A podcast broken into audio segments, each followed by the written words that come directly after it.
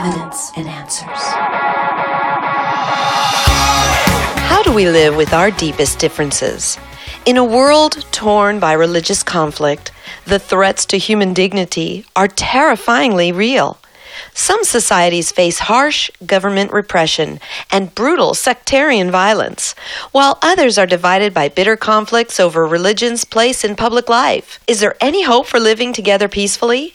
You're listening to Evidence and Answers with your host, Pat Zukeran. Pat is an author and teacher in the area of Christian apologetics, the defense of the Christian faith. Today, Pat's guest, Dr. Os Guinness, argues that the way forward for the world lies in promoting freedom of religion and belief for people of all faiths.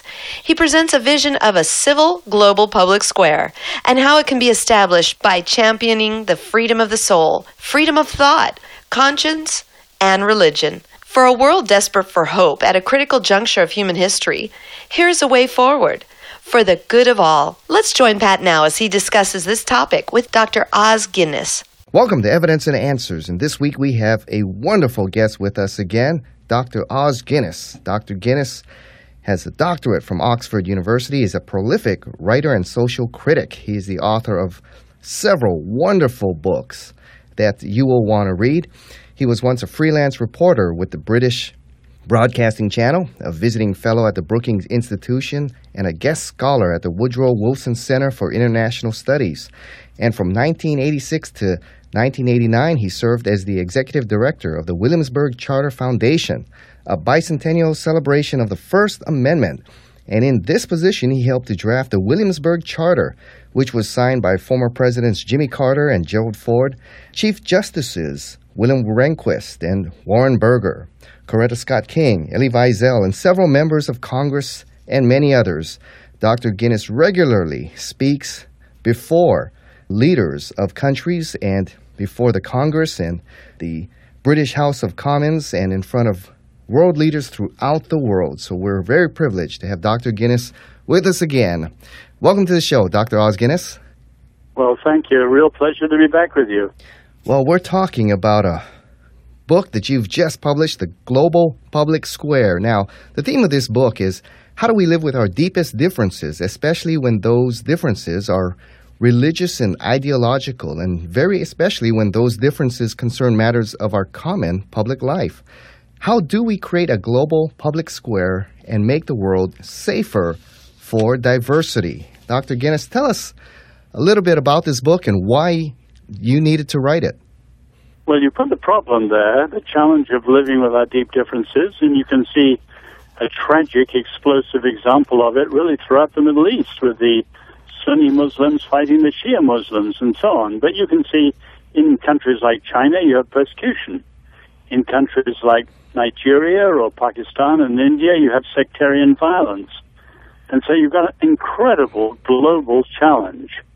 And my argument is that the answer to it is to establish religious freedom, freedom of conscience, for people of all faiths and no faiths. Now, there's no chance of establishing it in the Middle East tomorrow. But the tragedy is that here in America, where we had the most, what you might call the most nearly perfect solution the world's ever seen, what James Madison called the true remedy for the problem. For the last 50 years, we've virtually abandoned the system the framers set up, and America is becoming part of the problem, not part of the answer. So we've got to begin here. Now, indispensable to solving the challenge you state is what you call soul freedom. You touched on it a bit. Explain to us exactly what you mean by soul freedom. Well, the term comes from Roger Williams, a wonderful Christian dissident in the 16th century who was English but had tremendous problems in England and came across here to the U.S. and was the founder, as you probably know, of Rhode Island. And it was the first place in the world that guaranteed freedom of conscience, religious freedom for people of all faiths, including what he called Mohammedans, Muslims, and what he called infidels, in other words, atheists. It wasn't just for Jews and Christians. And so that's what I mean by soul freedom, religious freedom in its deepest foundational way, but for everybody. Not tolerance, but freedom. Now, I can hear some people out there saying, well, I don't know about religious freedom for all, Dr. Guinness. I mean, radical Islam, those who preach racism, you know, the KKK and other groups, I don't know if we want to give them religious freedom. Well, racism and the KKK, that's not really religious freedom, nor really is the homosexual issue.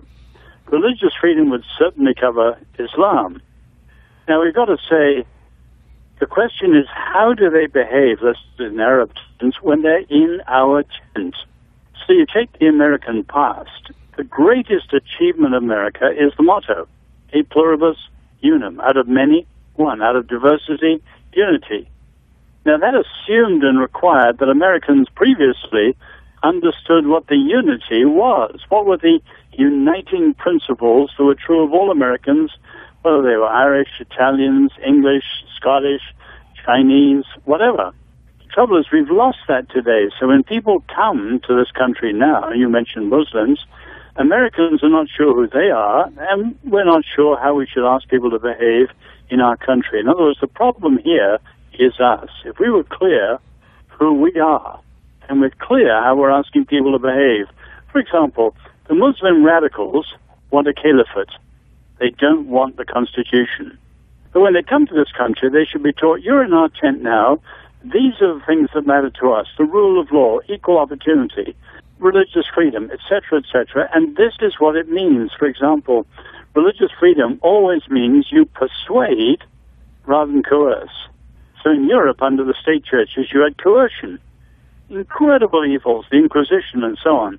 But none of that here, because if you want to change people's minds, you persuade them rather than coerce them. And you have to teach that's the way we do it here. Now, if we don't teach that, then of course they will run a Mack truck through our openness and bring the system down. You know, the Bible teaches the dignity and value of all human life, and therefore, as you stated, we do not force people to believe in Christ, but we try to persuade them by the power of our arguments. And, and this was the example of Jesus and his early followers. But in religions and philosophies that do not share this value and dignity of all human life, I mean, is it possible to achieve soul freedom in such a culture? Well, again, it has to be taught. In other words, the old assumption was that in a free society, an open free society, everybody's born free, all citizens, but not all are worthy of it or equal to it. They have to be taught how to do it. And that was called liberal education, education for liberty. Or later it was called civic education, how citizens behave. But the trouble in America is that's collapsed since the 1960s. In other words, no one's teaching it. So not surprisingly, they just come in and argue for their own ways. So again, I would insist the problem is us, not them. They're in our tent, and they should be taught how to behave or how we behave in our tent. I see. Now, how did the culturally turbulent times of the 60s and postmodernism contribute to the confusion that surrounds the concept of human dignity, liberty, and equality today? Well, a very good question because you can see, you know, the 60s was the most culturally decisive decade in the 20th century, more important than the Depression years and culturally more important than World War II, decisive though that was. But many of the seeds of the problems we have today were sown in the 1960s. You mentioned postmodernism. The heart of what it's produced here is a very profound relativism that says there's no such thing as truth. What we call truth is really an agenda and a bid for power, and that's absolutely deadly. Or again, you mentioned equality. It was the French Revolution, not the American, that put equality above liberty. Now, the simple fact is that humans are not naturally equal. Whether it's brain power or prowess in sports, you need to look at the Olympics to see that equality is absolutely ludicrous. So, when you force equality, what's called equality of outcome, it's artificial, which means you're leveling the people who are not equal, and you're giving power to the umpire, which enforces it, which is natural of the state, and you're appealing to resentment. People who are unequal like to level other people like them. And so the 60s idea that equality should trump liberty, which you can see in many areas in America today, is absolutely disastrous, and it's also un American. Well, Dr. Guinness, how do we change that trend? I mean, it's a very difficult uphill battle to change the ideology of a culture, society that's going a different direction. Well, we haven't been in there arguing. In other words, I mentioned persuasion earlier. We should have been in the public square. And the fact is, in the 60s, many Christians, most evangelicals, were out of it. And so the ideas captured the public square when evangelicals went into it. And you can't turn the tide back simply by politics. You've got to get in there and argue many, many things, including the philosophies, and we've got to live it. So another thing you mentioned rightly was dignity. You know, and I was a student in the 60s. All secular humanists would have said they believed in human dignity. But then you can see that 40, 50 years later, many of them are speaking now against dignity, and they're realizing their notion of human dignity was borrowed from Judaism and borrowed from the Christian faith, and under the terms of atheism, they have no foundation for it. And you can see now there's an article from Steven Pinker up at Harvard called The Stupidity of Dignity, another one called The Uselessness of Dignity. So this is incredibly serious. Liberty is being undermined, dignity is being undermined. Many of the things that are foundational to a free society are being eroded and assaulted and dismissed. And there will be consequences. We're sowing the wind, and you can expect to reap the whirlwind, and we're beginning to. Now, you state in your book that there are three trends that must be recognized and confronted. First, when freedom of thought, conscience, and religion is recognized as civilization flourishes. Second, restrictions to these human rights are growing in Western countries that once championed these freedoms. And third, the greatest obstacle is a new menace from the West disdain for religion and aggressive atheism. Explain those points for us a little bit. Well, I've said it in some ways in the background of what we said already, but you can see that the major problems around the world are first state oppression, countries like China that are brutal to people who are different from them, or say Iran, brutal to the Christians and to the Baha'i. The second huge problem is sectarian violence that I mentioned. But the tragedy is it's a lesser problem, but we in the West are not living up to our great past, so we are no longer an answer. And among many of the things you can see, one is simply when religion is discounted, religious liberty is also dismissed. In other words, religious freedom is just dismissed. It's freedom for the religious. And people are secular say, well, I'm not religious. But the fact is, they have a worldview too. So some worldviews are transcendental. Some worldviews, the varieties of Buddhism and, say, atheism, are naturalistic. But they're still worldviews. And we've got to say to our atheist friends, you can't just say, I'm an atheist. That's what you don't believe. You don't believe in God or gods or the supernatural. But what do you believe? That's the real challenge you've got to face, and that's the problem with your solution. So, whenever religion is discounted, as is being today, particularly under the new atheist assault, religious freedom is discounted, and that's really foolish. Because all the studies show it's countries that respect religious freedom for everybody that thrive, and there are reasons for that. Yeah, give us some of those reasons why they thrive where there's religious freedom. Many people are afraid of opposing religious views and ideologies, but tell us why does it flourish when religious freedom is recognized? Well, one simple answer is what's called civil society. As you know, there's a huge discussion the last 50 years or so. Societies are healthy if between individual citizens and the government and the state, there is a thick layering of organizations in which people can join, volunteer, participate, give money, give time, and work freely for the visions they want to advance. And of course, there are many, uh, in the early days, many of these were Christian organizations, and you can see the impact on charity, the impact on reform movements like the abolition of slavery, or the impact on the rise of education, and so on. So it's when religious freedom flourishes that civil society flourishes. And if you choke off religious freedom, what you do is kill the goose that lays the golden egg. Take, for instance, the Obama healthcare mandates, you know, that hit the Catholic Church and a number of other Christian organizations. Well, it's a simple fact that nobody in the world has more caring hospitals than the Catholic Church. There are many evangelical ones too, but they have more than anyone else in the world. So by stifling their ability to act freely according to their faith, you're actually killing the goose that lays the golden egg. And one day, these bright, illiberal liberals are going to go out and discover there's no egg in the morning.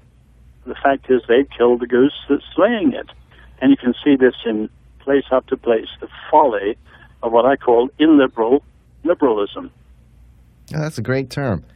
I say now, you know, you have some skeptics saying, well, you know, Dr. Guinness in China, they enforce their Marxism on the people and suppress religion, mm-hmm. and that country seems to be doing well. But you say soul freedom well, is essential for a country to survive. How would you address those who would bring that up? Well, the Chinese know very well that, like a sort of steam kettle, the forces of capitalism on the one hand and the forces of technology, take say cell phones and the internet on the other hand, are creating pressures that could well blow Marxism apart. And so they're incredibly leery of these forces. And at the same time, they have huge problems between the cities like Shanghai and the countryside, which is so poor, as well as things like corruption, because as an atheist regime, they have no ethical values at all and there's no rule of law. So at the moment, the government is extremely oppressive, shamefully so. But at the same time, that's not likely to last because of the pressures that I mentioned. But of course, it needn't necessarily go a good way. It could go a bad way too. We've got to watch that and pray and work in every way we can to do what we can to make it go a good way. Well, on those lines, what does it mean to argue for right over might and principle over policy then? Well, you know that ever since postmodernism came in, the idea was there's no such thing as right and wrong, truth and false, and so on. Everything's really a matter of power. Well, if you take that view, you can see that all that's left is power, coercion, manipulation, and so on. Absolutely disastrous, whether it's this country or whether it's China. You need truth to stand against manipulation as, as Solzhenitsyn used to say, one word of truth outweighs the entire world. And he was a one man dissident who virtually brought down the Soviet Union. And equally, you need truth and virtue to ensure freedom. And Americans who dismiss truth and freedom and virtue, once again, are being incredibly foolish. They don't understand the history of freedom, and they don't understand the suicidal effects of their own policies and their own attitudes. So we've got to get these sound foundational, sounds abstract, freedom, virtue, things like this. But we've got to have a debate rather like the founding fathers did and really say, what kind of a society do we want to be? Do we really want to have freedom? Do we really understand and want to have freedom of conscience, etc., etc., and debate these things and not just slug it out in a kind of culture warring way? You know, in order to have standard of truth and virtue and a universal moral ethical law, really a belief in God or creator is foundational to all of this, isn't it, Dr. Guinness? And, and how do we deal in a society that's going secular and rejecting the knowledge of God? I think acknowledging God and his universal moral law is essential to having a absolute standard of truth and a moral law. Well, society is not actually going secular. The real hardcore secularists uh, minority. You see a rise in what's called the nones, the religious nones, N-O-N-E-S.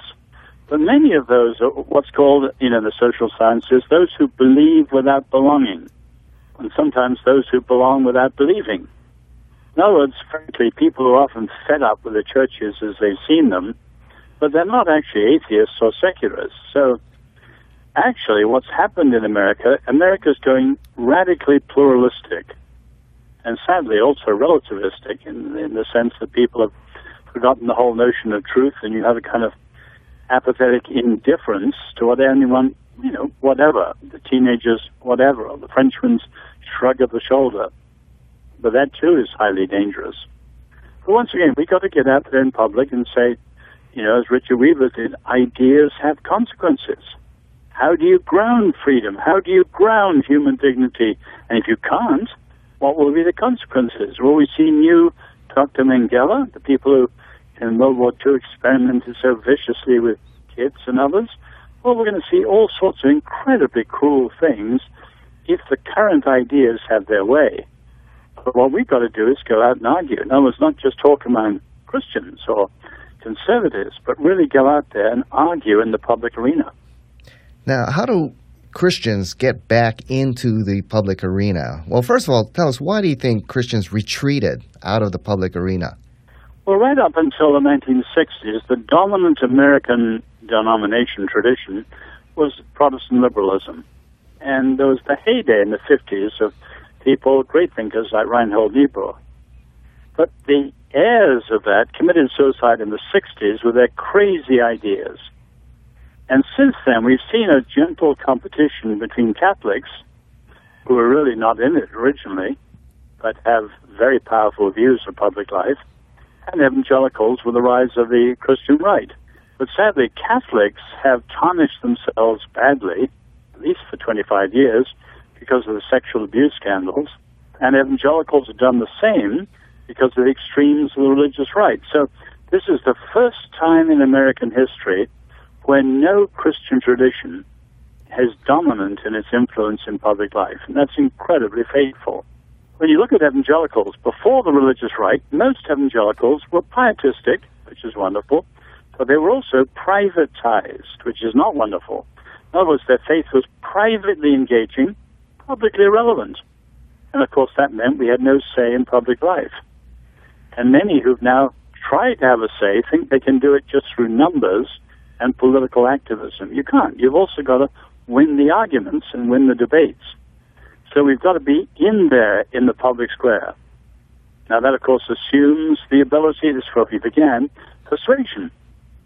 The Christian word for that is good apologetics, but that's rather a missing art in much of the church today. So, in the public square, that's not the place to preach. It's not the place to proclaim. It's not the place only to protest. We have to persuade. And if we don't, we won't win the arguments.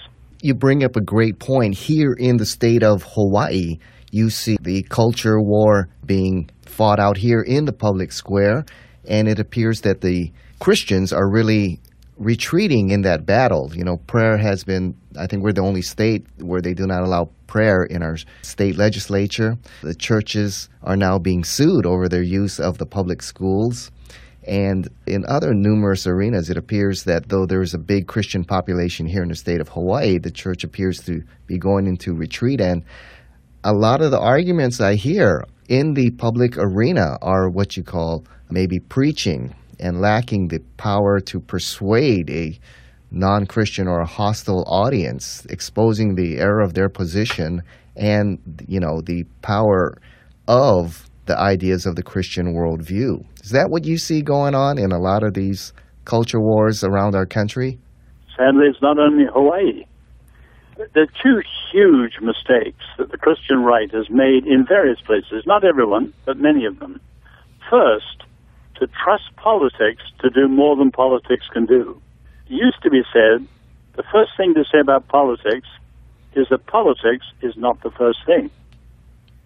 And many Christians have thought that by putting our people in power, or whatever it is, they could turn things around. You can't. Second mistake they've often made is to try and, let's put it in 19th century terms, to try to do the Lord's work, but in the world's way. So Jesus told us, for example, all his disciples to love our enemies, to forgive without limit. But much of the Christian right and the activism has demonized and stereotyped the enemies and appealed to fear and so on. So we've got to do it in a Christian way. That includes being persuasive. And that's what sadly is very much lacking in much of Christian public speech today.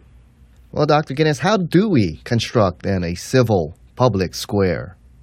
Well, you've got to have a statesman-like visionary, like Lincoln in the Civil War, who will stand above the culture wars and say, shame on both your houses. Neither of these extremes does justice to the brilliance of the American way and the genius of the American founders. Here's a better way. We want freedom of conscience for everybody, and it means this and this and this and this, and spell it out. And then when people start to accept that vision, it's got to be translated down into stories and textbooks for the public schools. So you have civic education again. Because remember, Alexis de Tocqueville, the great Frenchman who wrote Democracy in America, he argued that freedom was not just established by law. That's a great mistake. Law is important, but it's established when it's alive in the habits of the heart. In other words, parents teach their children, teachers teach their students, and then it becomes a habit of the heart, second nature. And then freedom, freedom of conscience, all these good things, they're alive, and we've got to build them back into American citizens again. Those are fantastic words. You know, Dr. Guinness, our show is heard uh, throughout the United States, Hawaii, and now throughout Asia. And I was just wondering, as we conclude here on your book, The Global Public Square, do you have any final words understanding our, a lot of our audiences out there in Asia? Any final words that you like to say or exhortations well, I, for you us? know, I was I was born in Asia and spent my first ten years there, and go back a lot. I'll be back in October in Beijing and in Hong Kong. Asia, of course, is the part of the world that really is the edge of the future, and I hope we'll have Christians and statesmen in Asia who will think of some of these grand global questions and look at constructive answers for humanity. Now, the trouble is, take, say, the Syrian crisis again. A lot of people are alarmist and fear mongering. You know, this is the end of the world, etc., etc., etc. Our Lord said, the Bible says from beginning to end, have no fear. And my longing is that Christians will be in the forefront of really working out just, free solutions that in the interests of humanity for the next 50, 100 years. And of course, Asian Christians and leaders are incredibly important in that. Fantastic. You've been listening to Dr. Os Guinness and a wonderful book that he has produced, The Global Public Square, along with numerous other books that you'll want to read from Dr. Guinness. So, Dr. Os Guinness, thanks for being on the show once again. Enormous privilege. Thank you, and God bless you. God bless you. This concludes Pat's interview with Dr. Os Guinness on the Global Public Square. If you would like to hear this interview along with Pat's other interviews with Dr. Guinness, log on at evidenceandanswers.org. Pat is the director of the Pacific Apologetics Center, a subsidiary ministry of the Bible Institute of Hawaii. Pat's ministry relies on the generous donations from you, our listeners. If you've been blessed by this show, please support Pat in prayer and with a financial gift by logging on at evidenceandanswers.org. Join us again next week as Pat and his friends continue to present reasons for faith and hope in Christ. This radio show is brought to you by our key sponsor, Highland Capital Management, providing investors with alternative investment solutions for more than 20 years. To learn more, please visit their website at hcmlp.com. Join us here next week or on the web for more evidence and answers.